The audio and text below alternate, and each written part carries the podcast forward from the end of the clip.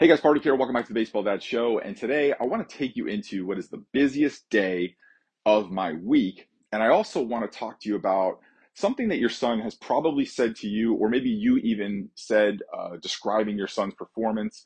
And if you've been around the game for any length of time, you've definitely heard this, right? Usually after a bad performance or a bad outing, uh, you know, a pitcher will either say, I couldn't find my curveball. I couldn't find my changeup or or a parent or a coach will say, oh, he, he just couldn't get a grasp of his curveball or his changeup or his off speed, whatever. So I'll come back to that in a second. So let me take you into the busiest day of my week. As a pitching coach who works mostly virtually with the pitchers that I work with, um, I have pitchers that are college pitchers. I have pitchers that are high school pitchers. I have pitchers that are youth pitchers. I have I have pitchers in all different time zones across the country. I have a few pitchers who are actually outside of the country my schedule is just all over the place, right? With all of those different schedules running kind of opposites, uh, you know, opposite of each other, and all the different time zones that I have to manage, I, I generally work six days a week. I have to make myself available for my clients, or just would not get done. Now, if you've ever, um, you know, uh, booked a, a call with me or tried to book a uh, uh instructional session with me, it would look like I only work six days a week because I don't book anything on Mondays. I don't work with clients on Mondays. Um, so I don't, there's no way to schedule an appointment for me on a Monday. And the reason why is it's not my off day. It's actually the single busiest day of my week because from probably about Sunday afternoon, four o'clock ish, right? Um, all the way till about maybe like noon on Monday, my email and my text messages are just flooded.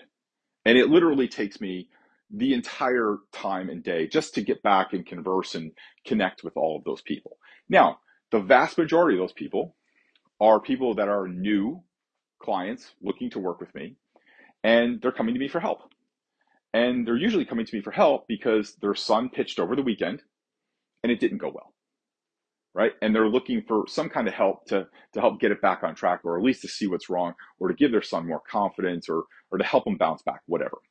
So invariably, what I will hear as I'm conversing with people, either you know email or in some or text or jumping on the phone with them, is I will hear, well, he, he just can't he can't get he can't find his changeup, or he could he didn't have his curveball, or you know he sometimes he has it and sometimes he doesn't. Now, this to me is is super frustrating as a pitching coach because you know my instinct is just to well here's why right? And that's just not a great approach, right?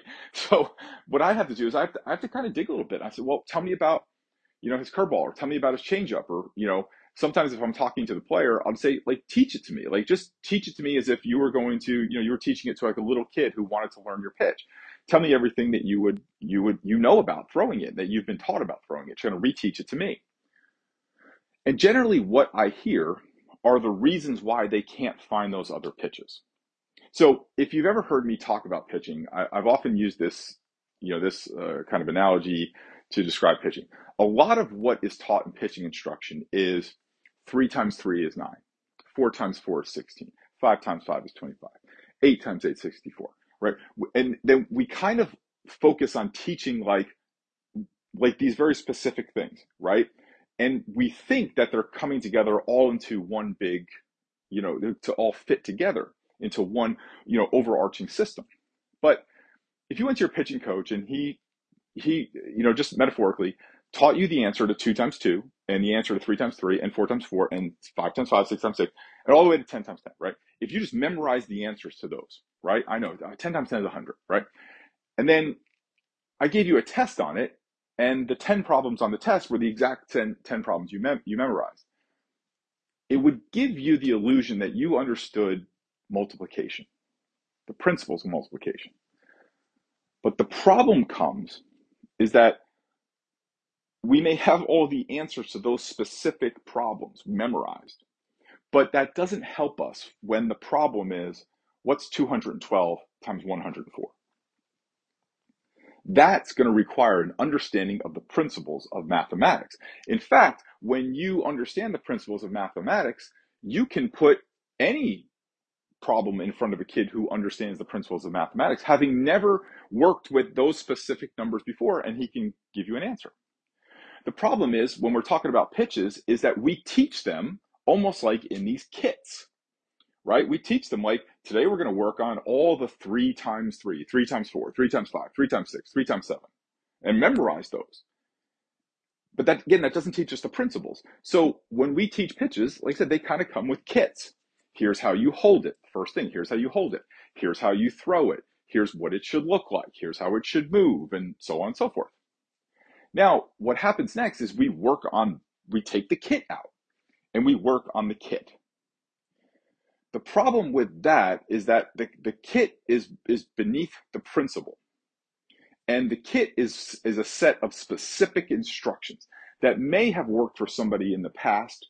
I'm not saying that those things are wrong. Just like if you memorize three times three is nine, that's, that's the correct answer, right?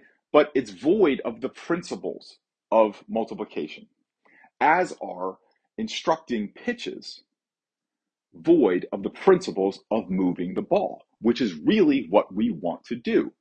So kids say, well, I need a curveball, or I need a changeup, or I need an off speed, a sinker. Well, it, you know, you don't need that.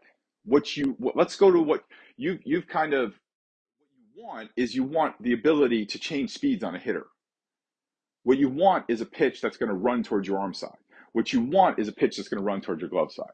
That's what you want right? And you you think that's what you want. So now what you're saying is now you need a specific pitch that does that.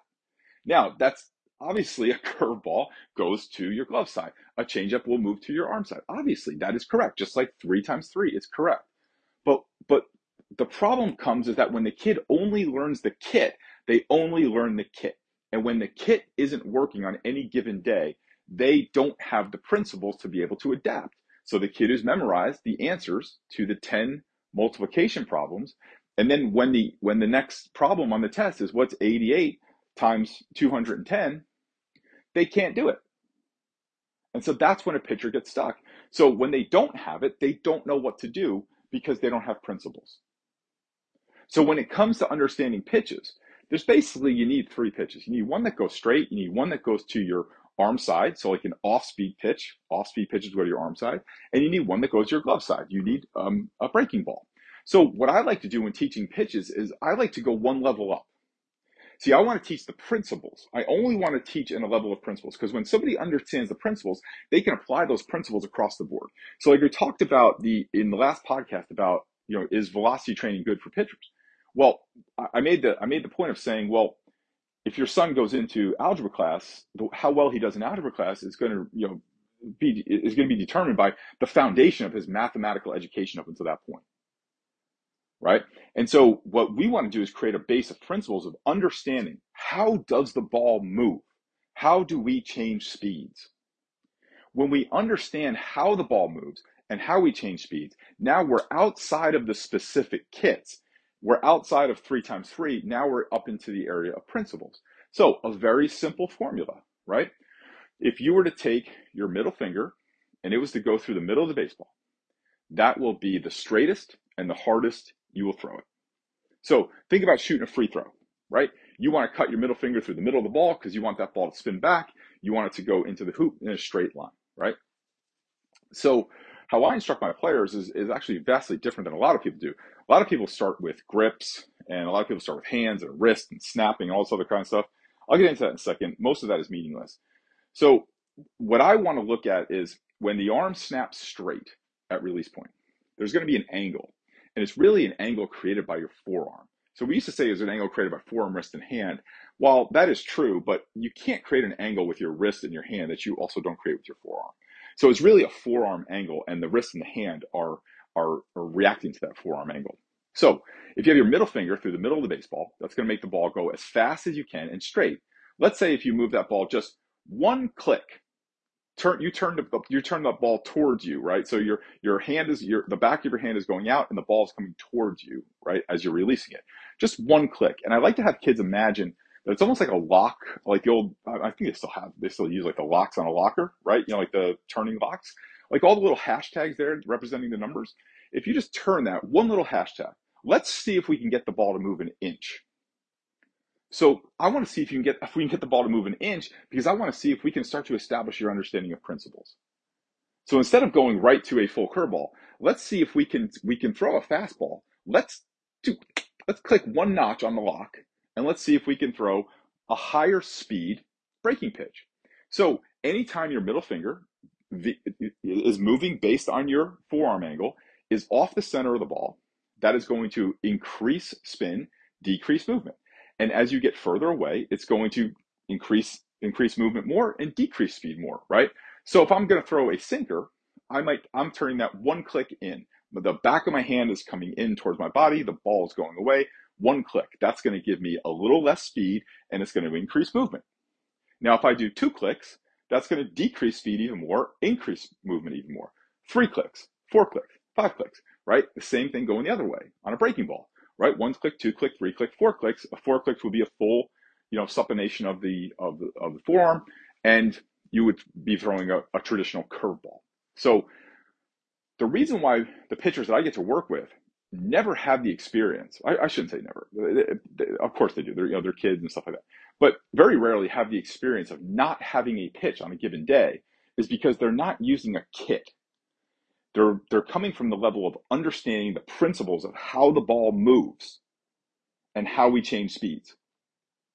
So we are dealing in the level of off speed pitches and breaking pitches. And even those aren't great definitions, right? Because essentially, essentially, an off-speed pitch is one that moves to your arm side, right? And it's gonna so if your forearm angle is turned palm out, right, in pronation, right, that would decrease speed and increase movement going towards your arm side. Now, in supination of turning the ball in, that would decrease movement and decrease speed and increase movement going to your glove side. So essentially, they're both decreasing speed and um, and increasing movement. It's just going to two different sides. So even calling them a breaking ball and an off speed, a, a curveball's off speed too, right? It's just one, they're just moving in two different directions, right?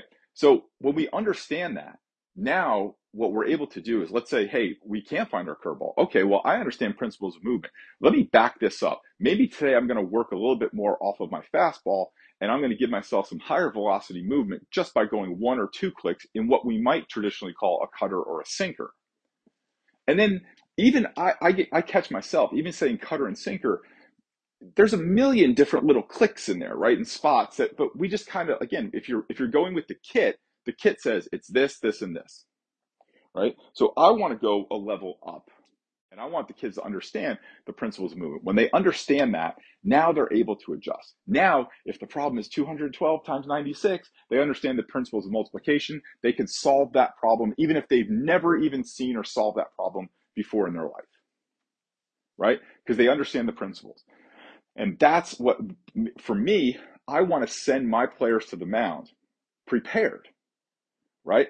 I, don't, I don't want them to just go out to the mound and say, well, I have this kit, and if the kit all shows up, then I'll pitch well. And if the kit doesn't show up, now I'm reduced to a two pitch pitcher, which just wreaks havoc mentally on pitchers. Um, just a few other notes on, on pitches. Um, uh, uh, oftentimes what dictates the consistency of a pitch, not oftentimes, all the time, what dictates the consistency of a pitch, um, is going to be the stabilization of your release point. Stabilization of your release point is only going to come through consistent mechanics. Consistent mechanics is only going to come through wiring nervous system patterns with the right amount of repetitions and the right amount of and the right movements. Now, can you find control of a certain pitch without that? Yes, you just won't do it consistently. One of the challenges that I like every once in a while a parent will kind of I wouldn't even say challenge me, but just you know question that when I'm trying to make mechanical changes and I'm saying, well, this is this is going to help all your pitches. They'll say, well, he has a good curveball or he has a good this. I'm like, um, okay, um, I'm willing to go along with you. Let's let's go. For, let's table that conversation for two weeks. I want you to give me kind of a, a statistical analysis in like two weeks of how he's pitching. And what I'm willing to bet is that probably about one third of the time he's really good, one third of the time he's hot and cold, and one third of the time he doesn't have it at all. And so, and so they'll come back and they say, "Yeah, you were exactly right." And say, "So here's the thing: is you're looking at the times that he has it and thinking that's the baseline, that's it, right? And you're just ignoring the other two thirds of the time where he's hot and cold and doesn't have it. No, that's actually it. The the anomaly is when he has it, is when he has it. So, can you find a good release point um, on given days with bad mechanics? Of course, you can you can get into a groove, but it, that's not the system. If that can't if that can't happen consistently, then that's not the system that's going to produce long term success for you. So um, the last thing I'll say too is we spend an, an unbelievable amount of time on grip. Um, grip is is completely secondary to um, the principle of how to move the ball. Um, there is there is because you can't point to any um, uh, one common denominator. So it is not. So if you say this is how you grip a certain pitch, you're talking about that, and I'm very careful with this as a pitching coach. You're talking about it as if that's a principle. If that were a principle, then it would work the same for everybody. So if that this were the way to grip a curveball or to grip a changeup or to grip a sinker or grip a cutter, then that would be that would work for everybody equally across the board. And we just know that doesn't. If it did, we wouldn't talk about grips. We wouldn't talk about changing them. So I want to, I want my kids to be able to throw all their pitches with a four seam fastball grip. And I can get them to do all of that because the grip is secondary to the principle of how the ball moves and how we change speed. Now, once they establish mastery over moving the ball with a four seam grip, then we can play around with grip. We can play around with grip. And one of the best actual uses of technology, I think, today is if you have a Rapsodo or something similar, is that you can play around with different grips. And as long as you understand the principles of how the ball moves and how we change speeds, you can actually see which grips may give you an advantage in, in, in uh, velocity or spin rate. So um, there are some advantages to using technology in that way. So longer podcasts, these are getting a little bit too long these days, but um, so that's that's a surefire way to never have your kids show up at a game and not have some semblance of a fastball, a breaking ball, and an off speed pitch. It might not be the exact kit, but the biggest thing is that we want to send them out to the mound with three pitches and the ability to compete and the ability to adapt when things don't show up perfectly as they want them. All right. So if you guys want my help, you want me to work with your son on any of this, you can send me an email, paulreddick at gmail.com, or you can text me 201 323 0840 both those email, uh, both the email and the text uh, number are in the uh, are in the show notes. And I'll see you guys on the next episode. Thanks.